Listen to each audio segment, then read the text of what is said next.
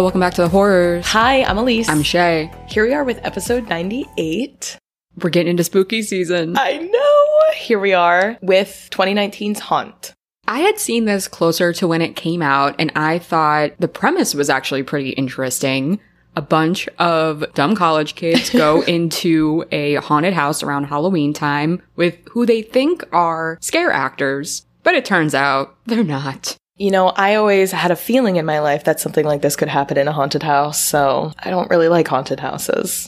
And I know there's other movies like this. There's another one called Hellfest that I think is pretty fun, but I think this one commits to being pretty mean spirited and is a little sad, honestly. It's pretty rude. It is pretty rude. so let's get into it. So we'll start with our ladies, and we do have a lot of ladies in this, which is nice. First, we have Katie Stevens. She plays our leading lady, Harper. Katie Stevens is an American actress and singer known for finishing in eighth place on the ninth season of American Idol. And she is also in the MTV series Faking It and the drama series The Bold Type. I know all about faking it.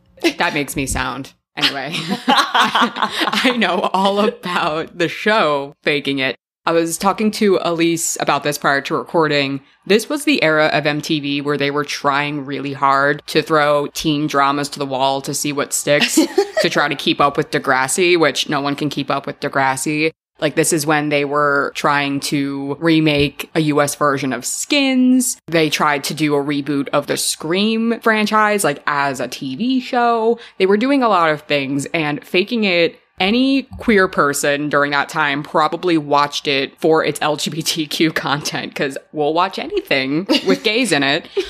And it was essentially about these two best friends that were faking being in a lesbian relationship to get clout at their like coastal high school where being queer was considered being cool, which I wish I went to that high school instead of my own. and she is one of the best friends in that and it is deliciously bad, but I recognize her right away from that. Amazing. Next, we have Lauryn McClain as Bailey. So, Lauryn McClain is a former singer in the girl group Three, spelled T H R I I I. I love that spelling. I know we do. She was in the girl group with her sisters. Now she's an American actress and she has several film and TV credits. Next, we have Shazi Raja as Angela. She has a BFA from Rutgers University. Hi, New Jersey. Hi. Hi, with a few film and TV roles as well. And finally, we have Schuyler Helford as Mallory. She is a writer and actress known for Call Me Kat in 2021 and Anger Management in 2012. Getting into pre-plot, this, of course, is a 2019 American slasher film written and directed by Scott Beck and Bryan Woods. So Scott Beck and Bryan Woods also wrote the script for A Quiet Place 2018. Yes. Amazing. And they were writing this script at the same time they were writing for A Quiet Place. And the success of A Quiet Place is what helped them get Haunt greenlit. That's so interesting because I liked A Quiet Place so much more than this. One day we'll cover that movie too. Eli Roth is one of the producers on this film, and the directors say that he was a major ally in the film's creation, specifically helping actors consider their own characters' potential and backstories, and also he helped cultivate meaningful opening scenes that established the friend group's dynamic.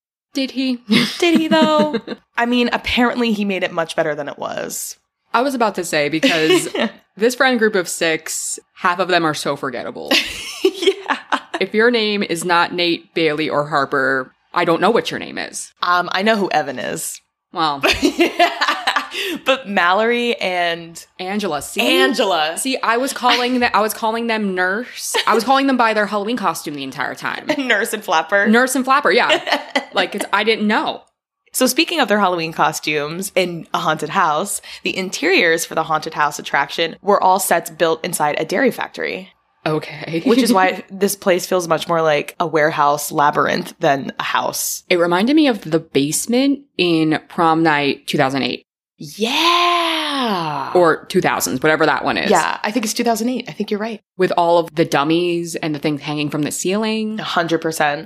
And the sets and costumes come from production designer Austin Gorg, who art directed La La Land and Her. That is one thing I really loved about this movie was the set design. Like every room did have its own unique feel. And I could tell if I was in there, I'd be terrified the entire time. And they made the conscious choice to have somebody work on the set design that wasn't previously known for horror necessarily because he was good at his job working with these critically acclaimed films and they wanted this more like artistic setting rather than something that was necessarily traditionally horrifying. Yeah, and we'll talk about the feel of these rooms as we go into them, but it certainly did create an atmosphere that made it memorable. Mm-hmm.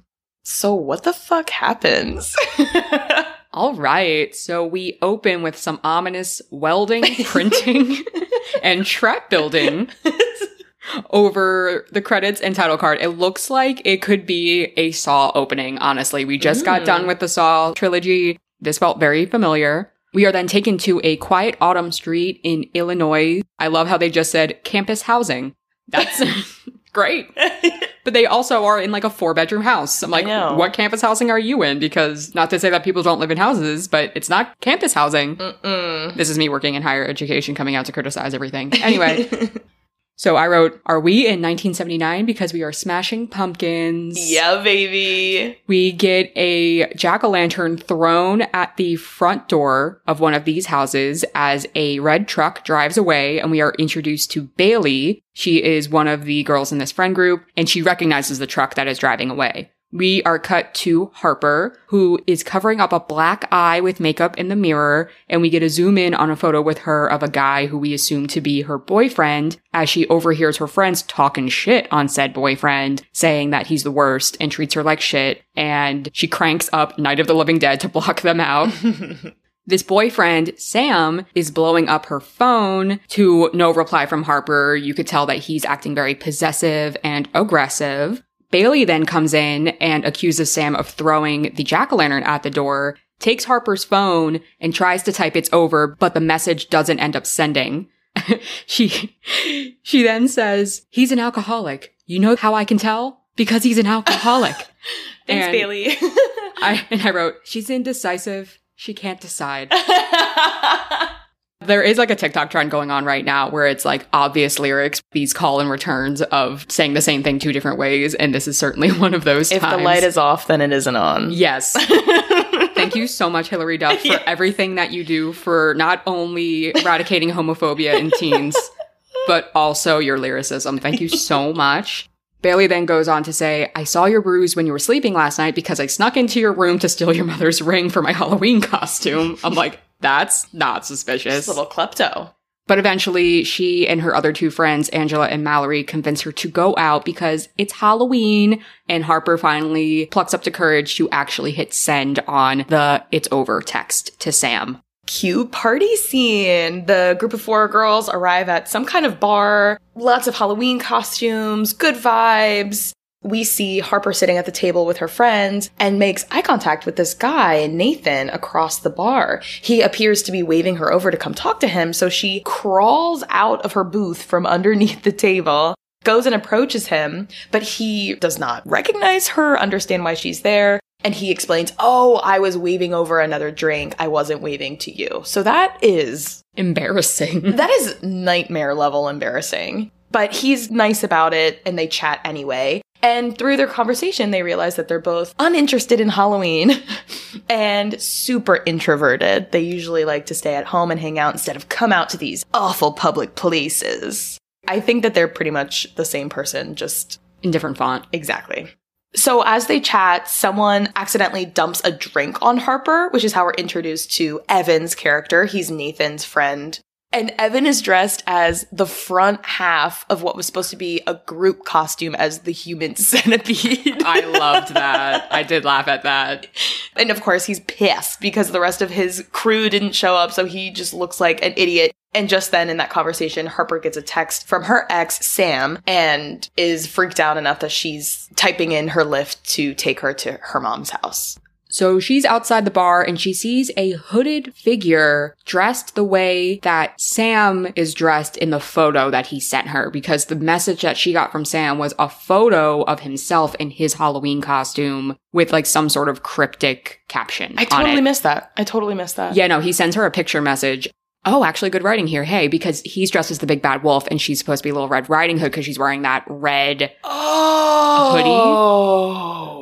So it's kind of setting up that tension that she is being watched because in the bar, Nathan's like, Oh, we're wearing a red hoodie. Just put your hood up in your little red riding hood. And then she gets a picture message from him being like, Do you like my costume? And he's the big bad wolf. Oh, that is pretty good. I, I didn't it. I didn't realize the connection there, but okay. Okay. I take back what I said about you, Eli. She sees a silhouette of a figure that looks like it could be Sam in his costume. But as she looks around again, the figure disappears and Nate pulls up, being like, Hey, why are you out here? Come back inside. And they have the most painful exchange. this part's crazy. Buckle up. you know, they're standing out there talking about why they don't like Halloween. And he's like, Anything scary ever happened to you? And she is trying to push the conversation off. And she's like, no, I had a great childhood. And then we're getting flashbacks to like an abusive home. I'm like, we are missing turns in the writing department here, like trying to establish that she has some capital T trauma, but like the way that Nathan is getting this information out of her, especially after meeting her for the first time, is very clunky. But all of this ends with Nathan convincing her to stay at the bar with them. So next, the group of six now, including Nathan and Evan, and then the four roommates, decide that they're going to go to this haunted house that Evan has a flyer for, which were the same flyers we saw being printed in the beginning of the film. They pile in a van. As they do so, Harper gets a glimpse of the same red truck that we saw from the beginning of the film following them. She gets a little bit freaked out. They pull over at one point to see if the truck is still following them, but just then the lights to the haunted house sign turn on and they turn into the parking lot to go to this house. It's kind of a creepy moment. I mean, that sign turning on scared the shit out of me. Yeah, it's a little bit of a jump scare. Yeah, it's accompanied with loud noise as well. There are some good jump scares in this. The sound effects are really, I think, what make them so jumpy. So they pull up in front of this haunted house. It looks very spooky. There's a spooky, spooky clown standing in front. So, so far, so bad. I wrote too that this clown mask looks very much like the clown mask we see in Halloween 2007, What? which you might be getting from us soon. Maybe. Oh, also, as they're getting out of the van, one of them points out that this haunted house only has one review on Yelp, which is very red flag. But they ignore it. They're greeted by Clown Mask at the door. But you know what makes her okay with it? She's like, oh, but they're donating to the American Red Cross. Oh, Then it's fine. Like, it's that. Who is that one? Is that Mallory the nurse? It's the nurse, yeah. Yeah, okay. so they approach the clown mask and ask for six tickets, but the clown doesn't answer. He's a silent clown. They're eating it up as part of the act. The clown does this little magic trick where he pulls out a key from behind Bailey's ear and gives it to them so they can unlock the liability waiver lockbox. As they read the rules out loud, they realize that one of the rules includes them having to leave their phones behind in the lockbox, but they can carry the key to the lockbox with them throughout the haunted house. They decide that they are going to sign these waivers, and as they do so, they hear a woman scream inside and take this as a cue to absolutely continue on signing these waivers and going into the house. They think it sounds like it's going to be a great spooky time in there. So they enter, there's some basic enough haunted house decorations, some fake webs, red lights, some canned spooky sounds, jump scares from skeletons. They enter a Texas Chainsaw esque room with a bunch of things hanging from the ceiling, some like decrepit wallpaper. Some lights go on and they see a witchy woman beyond a wall of glass. She pulls in a body bag and unzips it to reveal a girl laying in it. This girl begins screaming for help, saying she doesn't want to die, while the witch is pulling out a fire poker from a cauldron whose end is like red hot from being submerged into the fire. This witch brands this girl on her face as she screams and smoke fills the glass and they disappear. So obviously they take this as like a really good gag, like, wow, that looked so real. They laugh it off and move on into another maze where they have a choice to go down two hallways, safe or not safe. So Bailey, Nathan, and Angela, the flapper, go one way. They go to the safe side. And then Harper, Mallory, and Evan go to the not safe side.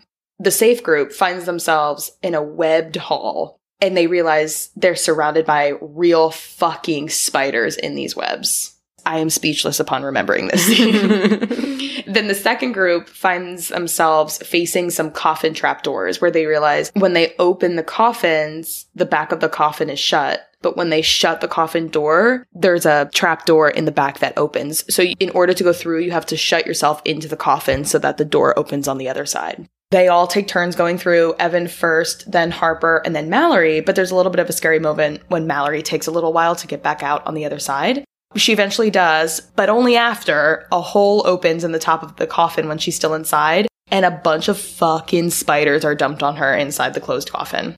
It's very scary, but she eventually gets to the others, and she doesn't seem too traumatized at this point, which I think I would be like in the fetal position on the ground.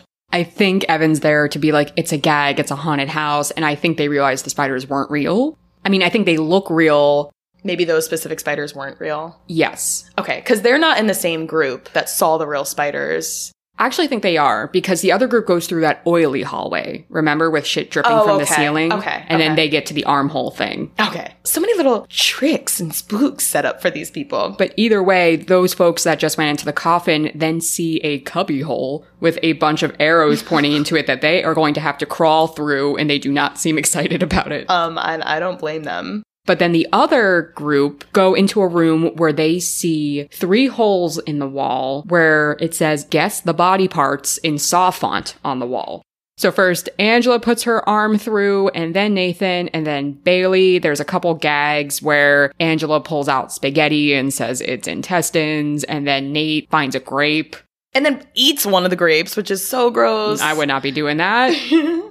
But now it's Bailey's turn. She says she doesn't feel anything, but while she's tooling around back there, Harper's mother's ring comes off of her finger. So she's obviously in a panic because this is very sentimental to Harper. So Nate sticks his arm through the middle one trying to help her feel around for it. But while this is happening, Bailey starts screaming. And when she produces her arm back to the other side, she has a bunch of razor marks on her arm showing that she had been cut by something. I thought when she pulled her arm out and we can see like the super thin razor marks on her arm slowly begin to bleed, I thought that was really successful. Just like watching it through her perspective as she's watching her arm start to bleed and you can see all these long, deep cuts all over. Oh, it's so scary.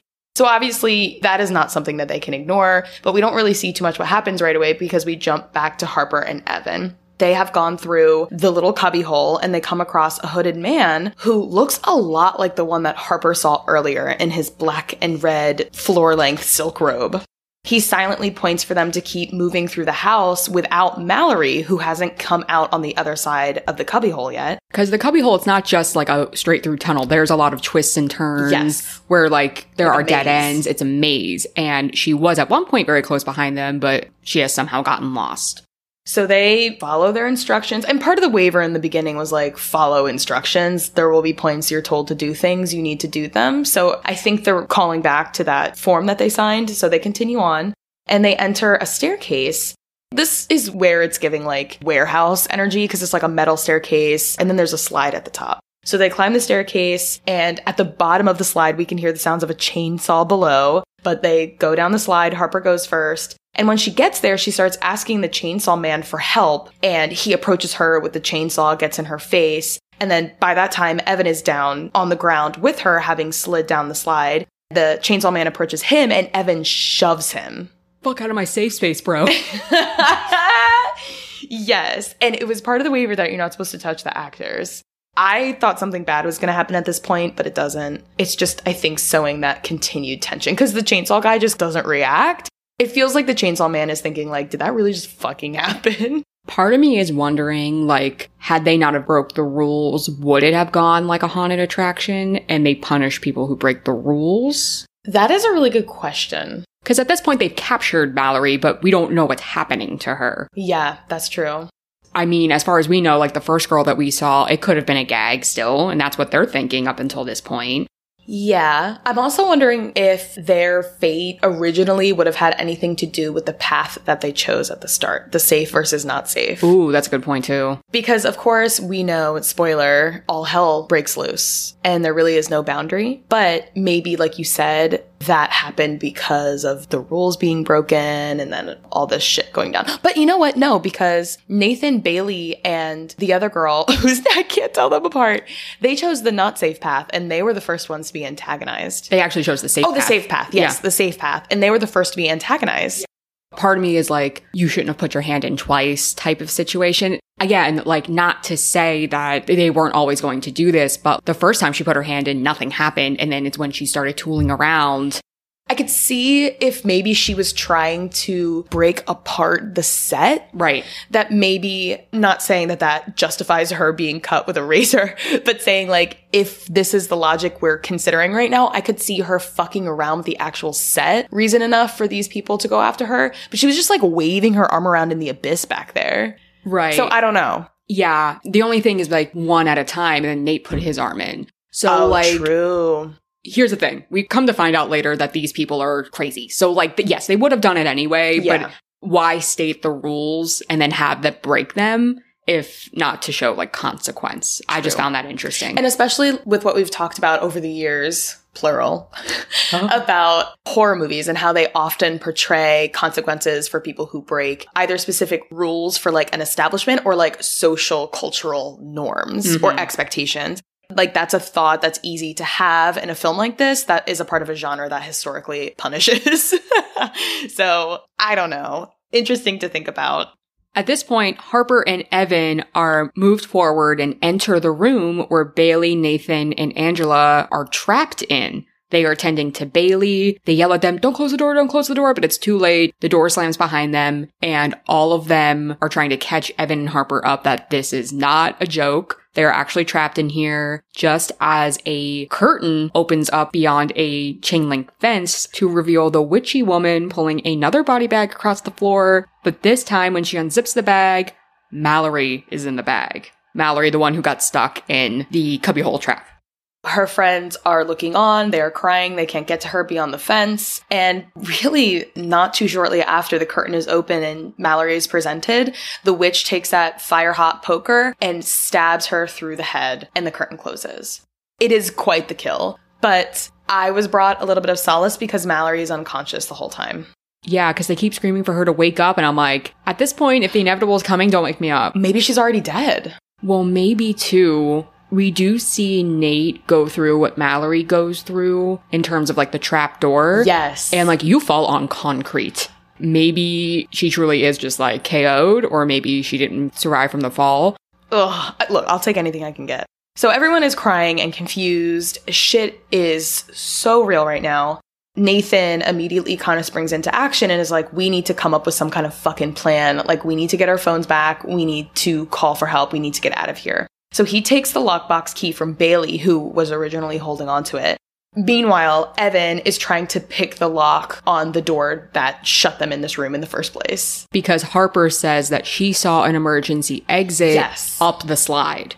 And I love he can't get this door unlocked. And somebody's like, I thought you said you could unlock any door. And he's like, I'm an equipment manager, not Robert De Niro from Heat. Which is funny. Do they somehow get back out that door that they try to pick? No, so when the curtain closes, another door pops open, telling mm. them essentially to keep going forward, but they're like, we should not go forward, we should go backwards because that's where the emergency exit is. Nathan is going to forge forward with the lockbox key to see if he can get out and call for help.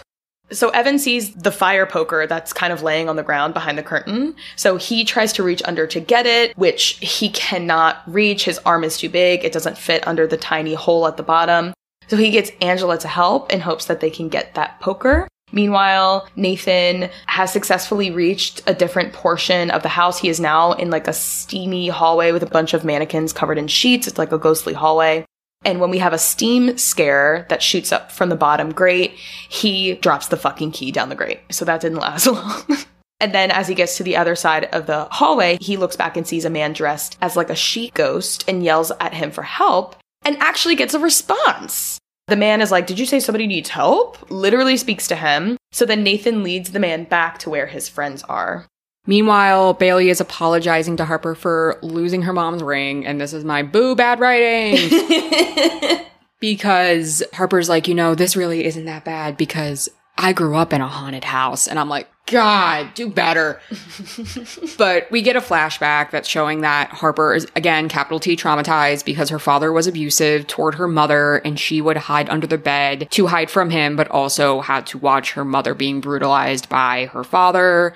This plot line really doesn't do anything to serve any purpose besides justification for maybe why she is also in an abusive relationship. And I use the word justification very lightly. Yeah. We're supposed to see some kind of connection, I think, between those two abusive relationships in her life. But neither are given enough room to come to any meaningful actualization at all, in my opinion.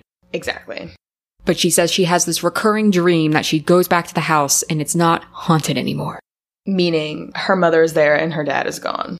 So finally, Angela reaches the poker, but just as she's about to bring it toward her, her hand gets stomped on, Stop. stomped by the witch. But they do end up getting the poker eventually, just as Nate returns with the ghostly figure who is showing an adequate amount of concern to the fact that Bailey is bleeding out on the ground.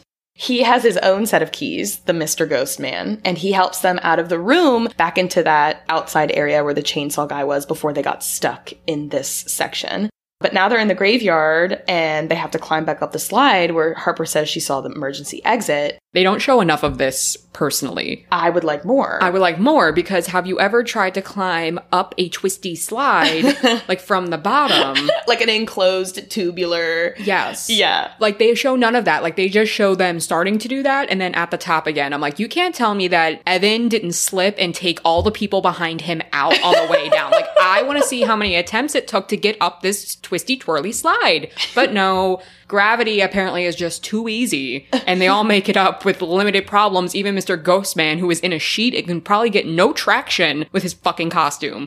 But even though Mr. Ghostman is being helpful, he keeps his mask on and his costume. Okay, which I think maintains a huge sense of stress at this point. He's committed to the bit. he is committed to the bit. But when they get back up the slide, they open the emergency exit and it shows the brick wall on the other side. So they are obviously disappointed as tension continues to rise between the group because they obviously had a plan that failed to get out and they are growing more and more suspicious of the ghost man because, like we said, he's still wearing his mask. So he introduces himself formally as Mitch, and I think Nathan is like, "What's your last name?" He like doesn't say, and then he refuses to take off his mask when they ask him directly. And he says, "We are close to the end. Let's just finish and get out of here." So Evan is like, "Fine." They're now back at the point where they need to go through that like tunnel in the wall with the maze on the inside where Mallory was taken or fell through the trap. So Evan goes first and then the ghost man follows and we can see Evan make it out the other side. But when the ghost man follows through, he hammers like a board to the end of the maze, which would prevent anybody else from coming through and meeting them. And Ghostman had revealed prior to that that the reason that you can't have everybody in there at once is because the trapdoor is triggered by weight. Oh. So they would say like, hey, like if all of us went in there at once, like that's how we got your friend Mallory. And they're like, well, where is she? And he's like, she's waiting outside. It's part of the bit. Like it was fake. So Mhm. again, like there's this reassurance of let's just keep going. And they're like, no, we're going to go backwards. And then I never really got the logic of sending the ghost man second, I guess, so that he isn't alone with the girls. Yeah, I think you're right because Nathan stays with the girls. But he's the next one to go through after the ghost man, and he obviously doesn't make it out the other side. And he actually ends up falling through the trapdoor. Yes. So meanwhile, the girls are still waiting at the other end of the tunnel when there's banging on the door from the outside section. Harper goes up to the door and tries to keep it shut. With all this banging, eventually she's, you know, she can't keep this door shut. We see it's because there's a full grown, tall ass man on the other side dressed like the devil who busts open the door, which kind of like temporarily knocks Harper over on the other side, but leaves her to go unnoticed. So then we see him advancing on Angela and Bailey. Angela quickly ushers Bailey through the tunnel. And as she tries to follow in after, she is dragged back out by the devil mask and stabbed through the head with his pitchfork. Everything is three dicks. Everything is three dicks. Interesting then that the witch's weapon of choice is a fire poker. So, just to summarize, Mallory was killed by the witch. Angela was just killed by the devil. Harper, who is still behind the door, sees this and screams in horror, and she runs back out the door that the devil mask just came from. So she ends up going back down the slide. Is this where we lose track of Bailey? Because Bailey is in the tunnel at this point. Nate has fallen through the floor because she's calling for him and trying to like get out the other side. And there's like nobody there. But then obviously like she comes back later. Yes. But like we're just assuming this is where she gets captured, I guess. Yes, I think so. We just know she gets stuck in those tunnels. Nate falls through the floor, and then you're right, we lose sight of her. So Mitch follows Evan outside and says, Listen, everyone's behind you. He had opened the lockbox at this point and none of their phones were in there. And Evan's like, Where are the phones? Mitch says, We keep them inside so that it can't get picked open by other people that are waiting. So someone's just going to get them for you. Meanwhile, the clown is looking through all of their phones in an office, trying to like open them, I guess see what he could sell. Who doesn't have a passcode? But eventually, the clown answers a call from Sam on Harper's phone and says, You're too late, hangs up on him, and then proceeds to microwave some of the phones that he can't resell. so, meanwhile, Harper is trying so hard to unlock the door from where she ends up with Ghost Mask's keys that she still has that she asked him to give her previously, that one of the keys breaks in the lock. So then, of course, she is met by Devil Mask, who has caught up to her. And as she cowers down on the floor, she says, Please don't do this, Sam. So she is under the impression that this devil guy, who does look a lot like the guy that we saw earlier on the street, who is dressed a lot like Sam, she thinks he's Sam. But then he kneels down, takes off his mask to show that he's not Sam. And he even has this line that's like, Who's Sam? Which I kind of love. But we see that not only is he not Sam, but his face is modified with like piercings and filler to actually look like the devil mask that he was wearing. Do you remember those Ripley Believe It or Not books where there was like that guy who was trying to turn himself into a lizard, where he like mm-hmm. tattooed his face green and he put implants in under his eyebrows and slit his tongue and tattooed the whites of his eyes? Like that's the kind of modification we're talking about, like heavy duty, doesn't really look humanoid at this point type of body mods. Yes, and that was intentional by the art design team. Right, right. That's the look they were going for. So the devil is about to kill Harper, but then Nathan appears with a nail gun and distracts the devil long enough for Harper to escape. Meanwhile, Evan is still outside with the ghost mask. Do you want to say this more?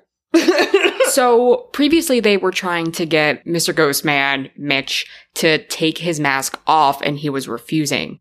So he asks Evan, do you still want to see my face? oh my uh, chills.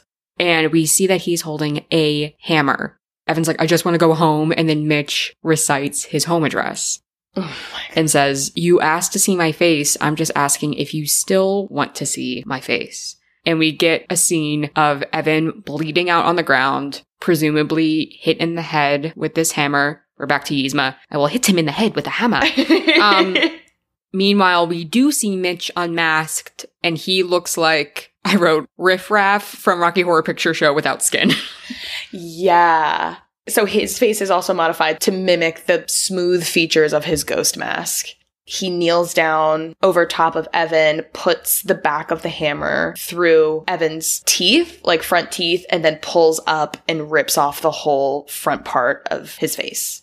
Okay, so we have masks and people in the masks that already look like they're masks. And we also have this like weird obsession with like, do you want to see my face? And then, of course, these really mean spirited, murderous weapons like a hammer, a pitchfork, a fire poker, really manual murder weapons, which I think is interesting. At this point in the game, we're seeing the people in the haunted house having the control and using their weapons of choice. This is where I started seeing a lot of similarities between this and You're Next. And You're Next came out in 2011, but the idea that all of these killers are wearing different masks, but they all share some commonality between them, even some of the kills. I'll talk about it later once all of the like methods of destruction have been used, but there's a lot of overlap in the types of traps that are being used. Which, I mean, to some degree, everybody's seen Home Alone. And if there's ever a paint can, everyone's going to think it's Home Alone, right? Like, there's only so many creative ways that you can kill people, mm-hmm. but there's a lot of similarities just in terms of the approach between the attack on the house in You're Next and some of the ways that these folks antagonize these teens. Speaking of a bucket of paint, In our next scene, we notice that Harper, I don't know how she has done this. She has managed to find herself going through like a different part of the house. Like maybe when she got stuck in that room, she was forced to advance through the next portion. But somehow she is in a hallway, and at the end of the hallway, she sees a bucket suspended in the air at the end. So she has to dig her hand around in this bucket that appears to be filled with bits of animal carcasses. And she finds a flashlight, and when she pulls it out, her hand is completely clean, and there is nothing gross on her hand, even though she was just digging around in a bunch of animal carcasses. But anyway, she also has this flashlight. And as soon as she turns on her flashlight, the lights go out. So now she just has this flashlight as her only source of light.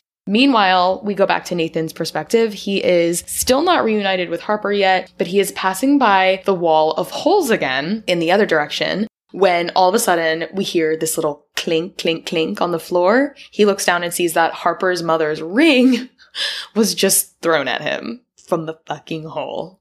He picks it up, pockets it, continues on, and then notices the break room that we saw earlier where the clown was sitting, fiddling around with the phones. But he sees Harper's red phone sitting on the table, so he approaches it and seems like he's about to use it, but we hear somebody coming down the hall. So Nathan quick grabs it, goes behind a curtain and stands there and seems to go unnoticed despite bumping into a fucking paint can and making a clattering noise. He eventually emerges from behind the curtain where he is met by the ghost man and even though he is engaged in a brief conversation with this ghost man, he is able to, with his hand behind his back, send Sam Harper's location through her phone. But the sound is on and there's a little boop of the sent message, which sends the ghost man attacking Nathan. But Nathan is able to get away where he finds a ladder that leads up through a door hatch outside. So he ends up making it outside somehow. Meanwhile, Harper is working her way through a room with a bunch of sharp protruding objects, knives, barbed wire, and nail boards on the floor. She hears a noise and backs up instinctively, and I wrote pulls a Saint Maud. Oh, yeah. She steps on a nail, which goes right through her sneaker and then into her foot, which obviously causes her to scream. She is in much pain and definitely in need of a tetanus shot. yeah, right? She hears some sawing and she uses the flashlight to look over to see a different mask. This looks like it's like a Dracula mask. Sawing at a rope, holding a contraption above her head that is going to turn into like a guillotine type situation. She tries to, I guess, crawl away because she can't walk. There is like tar or something on the ground, like a bunch of sticky paper where she has to rip off the skin of her hands to keep going and she makes it to the other side of the guillotine just in time to make it into the next room. And this room is different from any other room that we have seen so far in this house. She ends up in what looks like a little girl's bedroom. She quickly moves the dresser in front of the door that she entered through. When she does so, there is a backward message that is revealed on the wall that says, Find the key to escape the haunt. And I, wait, I forgot that this is also my beef. So the message is scribbled backwards. So she grabs a mirror that's nearby to hold up and look through. And I'm like, girl, you can't, this message is six words long. Like you couldn't just figure it out. Look at it. And I mean, it's like scratched into the wall, but it's clear. I mean, like, you know, this is better handwriting on this wall than some of my students have at work. so anyway, she needs to use this little compact mirror to see the message. So she is now knowing that she needs to find this key. She finds another clue that says dolls see all. And again, this one is three words long and she still needs to use her little mirror to read it, which leads her to look through this collection of creepy, ominous dolls that are sitting nearby. She pulls off one of the doll's faces and there's another clue that says something is hiding under the bed. So she crawls under the bed and finds a small, I think it's like a jackbox or uh, like a music box. A music box that's shaped like a house. So she cranks the box and as it opens, it reveals a key. Once she gets this key, there's suddenly loud banging on the door and it's busted open, which triggers a flashback of Harper's dad coming in her room after a fight with her mother. So in her flashback, she is under the bed hiding. In her current situation, she is under the bed hiding. And we see that the man who has entered the room in the haunted house is the devil man once again. But an interesting piece of trivia is that the same man who portrays the devil character is also the guy who voices Harper's dad mm. in her hmm. flashback. So kind of an interesting overlap there. But as the devil approaches, Harper, through maybe the resolve she got from her flashback or her frustration with, I don't know, these parallel situations or just what the fuck is going on in general, she gets fucking pissed. And when the devil leans down to antagonize her further, she stabs him in the eye with the key and then is able to roll out from under the bed. So she uses the key to unlock the door while the devil man is managing the eye situation. And we get a shotgun blast a la Saw 2, where when she turns the key in the door, the shotgun blast is triggered to fire and it ends up shooting her in the shoulder. Meanwhile, Nathan is in the process of running away, hears the shotgun blast, and pauses. And we were talking about this last night where it's like, it'd be one thing if he heard Harper screaming because mm-hmm. that denotes that she is still alive and in need of assistance. But usually when you hear a gunshot, that doesn't say to me, there's somebody back there that I can help. I can do something about I this. can do something about this. But Nathan believes he can. So of course he's in his save the day era and just turns around and starts running back just as Harper is crawling down the hallway because she has been shot in the shoulder while the devil man stalks after her and begins strangling her. But in his rage, he forgets about the shotgun that is, I guess, going off in regular intervals. Yes. Harper pokes him in his injured eye and shoves his head up just far enough where he is in line with a shotgun blast and he is shot through the head. So meanwhile, the clown, the ghost, and some like super, super big spooky skeleton seem to be getting ready for something in a break room nearby. The clown asks this super spooky skeleton if he's ready, and next thing we know, the skeleton enters the end of the long hallway looking for Harper. She uses the devil's pitchfork that is now in her possession to stab the skeleton, but it looks too easy. The skeleton doesn't even put up a fight. The skeleton looks more meek standing up than he did when he was sitting down. But when the skeleton is unmasked, it is revealed to be Bailey. Hmm. They bamboozled her. And in her dying words, she warns Harper that they're coming for you. Yeah, and Bailey was bound and gagged, but was just forced to walk pretty much into the hallway, just lamb to the slaughter. Obviously, Harper is devastated. Meanwhile, Sam has arrived.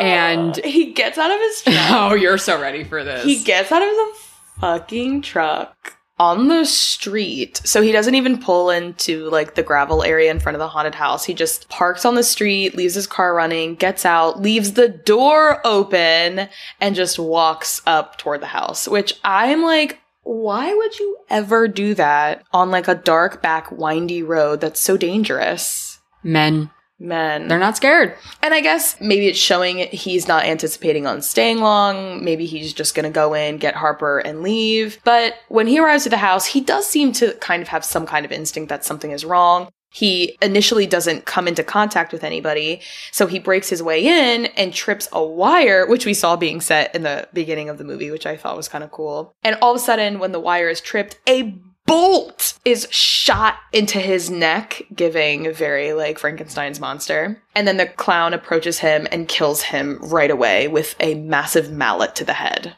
But he does it with a golf swing, which happens in You're Next. You're right. That's why I'm like, this movie's You're Next. Huh. It is a golf swing. It's like a game of croquet. but so, croquim. Croquim. Croquim. So he's gone, like comically fast. So Nate has found his way to Harper and is axing through the wall that Harper is stuck beyond just as the zombie with the chainsaw is back trying to get at her on the other side. But Harper is able to take the zombie out with the mounted shotgun. Meanwhile, Nate has begun to be strangled by Mitch.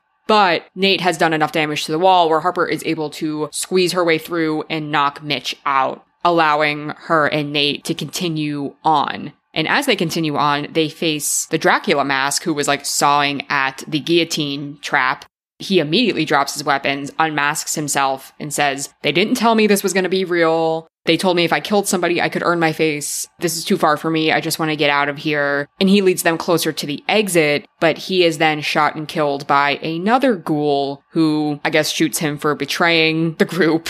And what happens? Like, they pin him to the wall with something? Because he's like out but not done. This guy with the gun. They are able to like indispose of this zombie ghoul long enough where they can go escape out the hatch, but then he ends up coming back later with the gun. So Oh, they like pin him to the wall. Nathan has the nail gun. Oh, and and pin he to the wall. Shoots, yeah, so he does Okay. pin him to the wall with the nail gun long enough for them to get away. But then they encounter the witch. She's back. She's back. She comes back through this hatch door, but Harper uh, somehow incapacitates her. Curb stomps her with the door. Yeah, well, like maybe she never got fully out of the door in the first place, but Harper is quickly able to just like bang her in the door and kill her.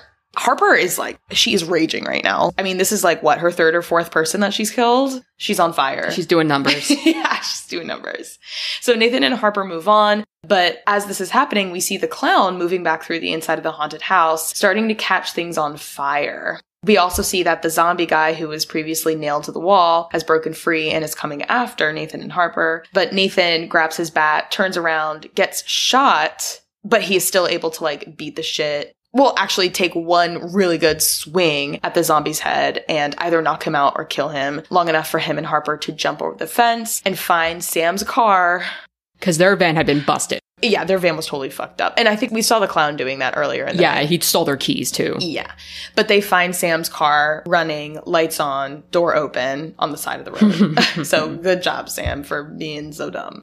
They make it to a hospital where Nathan gives Harper her mother's ring back. We see this like dreamlike vision of Harper driving home, still bloody as fuck, and it's greeted by her mom at the door, which is calling us back to that recurring dream that she's always had about her house no longer being haunted. But there's a jump scare. Of course, this was a dream. A nurse comes in to inform her that Nathan is fine, but they just have to sign some release forms, which is giving her all the kinds of PTSD because they signed a bunch of these release forms in order to go into the house. And she remembers that she put her address on hers. Her mom's address. Mm. hmm Next thing we know, we see the clown arrive at that house, her mother's house, and bust his way in. But as he steps foot in the foyer, he gets stuck in some fucking glue. Next thing you know, he falls trying to get himself unstuck, but he lands on some fucking nail strips. and he, you know, yells, fuck. He's struggling to get up. And he notices that a shotgun mount over the fireplace is empty. um, as he looks up, he sees Harper standing over him. And she says, let's take off your fucking mask and shoots him. And the movie ends. yeah. Okay. Sure. Yeah, some Home Alone stuff there at the end. Yeah, yeah, he got home alone.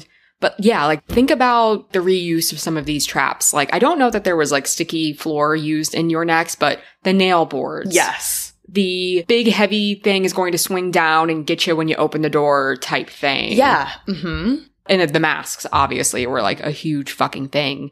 But yeah, I mean, this one is really interesting. I know you have some things to say about the masks, so I'm interested as to like what all that is about. Yeah, yeah. Okay, so into the post plot. This is from the Screen Rant article by Jack Wilhelmi titled Haunt Ending Explained Who Are the Mask Killers? He writes In the age of extreme haunted attractions being not only sought after, but a common point of discussion, particularly around Halloween, Haunt is a timely look at just how much abuse people are willing to pay to endure at the hands of someone who is supposedly safe. The entire point of the film is to put these extreme haunted houses under a lens of scrutiny and provide a what if scenario regarding what could happen if these attractions were for real. And I thought that was an interesting line the idea of like this movie showing a space where people assume a level of safety. But of course, this is a what if scenario that is not safe.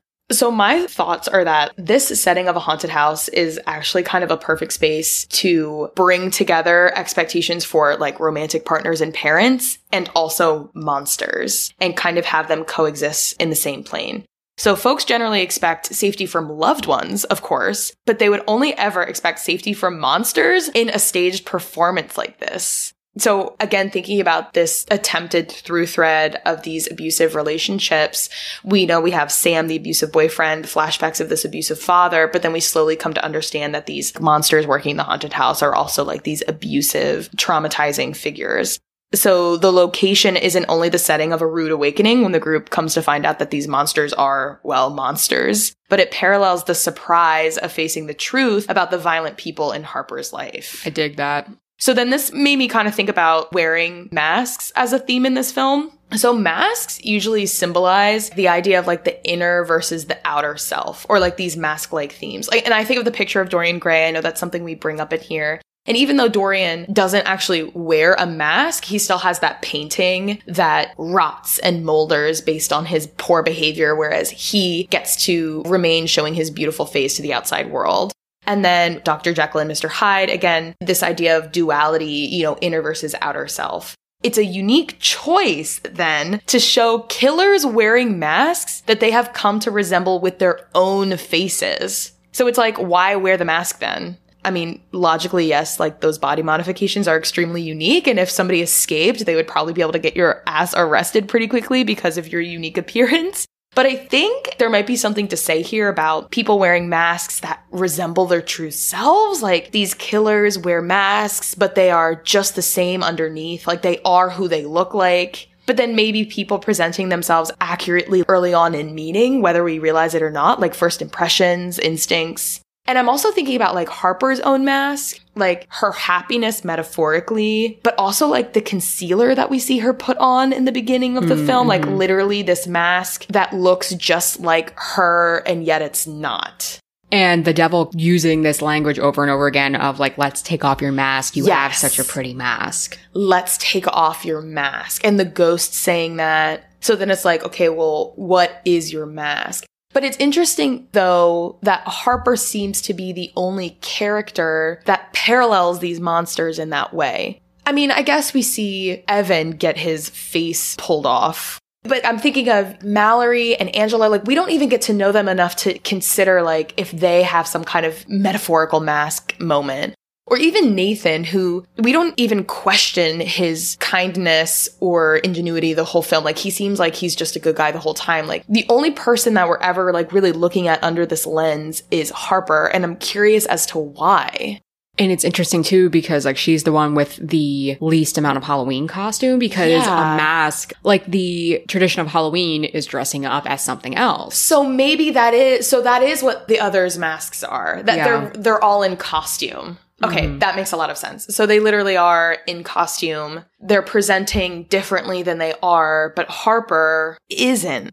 And really neither is Nathan, I guess. Maybe that's why those are our two survivors. Yeah. I mean, he's a baseball player, but he does literally play baseball. I mean, and we also hear that line from that Dracula mask they say if I killed somebody, I would earn my mask. Mm. So it's even the idea that it's not even necessarily that these folks are wearing masks that are similar to what they presently look like, but they have chosen a mask that they want to earn and emulate. Mm-hmm. So maybe they choose this other identity and through the act of doing monstrous things, they earn the genuineness mm. of not having to wear the mask. Yeah.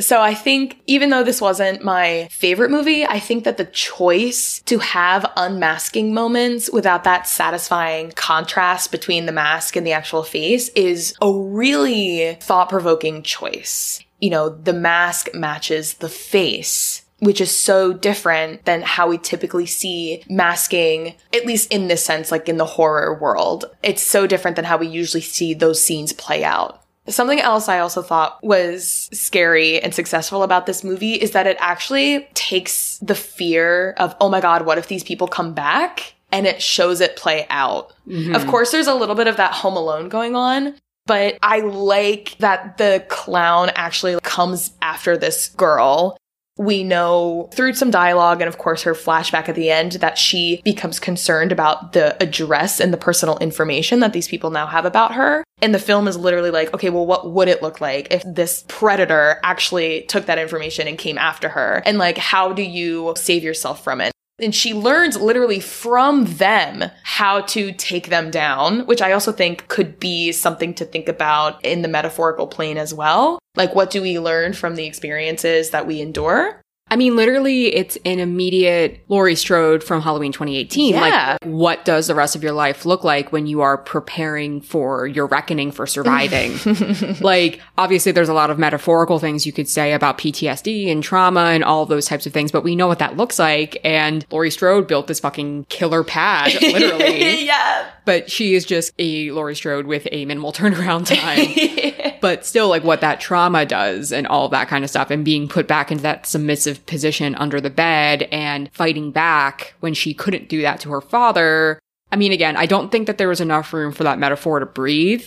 Mm-hmm. And it did feel clunky to me, but I'm glad it had like some sort of payoff in her little transformation into a final girl. Yeah. And specifically, like the transformation that comes from facing the trauma that comes from realizing somebody who was supposed to be safe isn't. Lots to think about here which I was kind of surprised by at first when I was finished with this movie. I was a little bit like, what the fuck?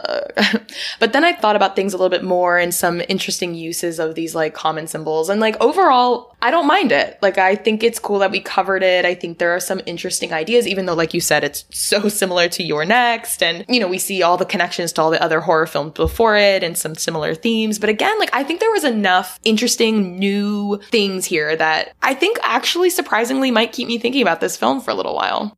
And next week, we're going to an actual haunted house. We are. we are going to an actual haunted house. In Connecticut, specifically. specifically. So buckle your seatbelts for that. And if you want to keep up with us and what we're up to this spooky season and beyond, please follow us on Instagram at the Whorrors Podcast. And or feel free to email us if you want to get in touch that way at the whorrors podcast at gmail.com. And until next time, we're the Whorrors. Bye. Bye.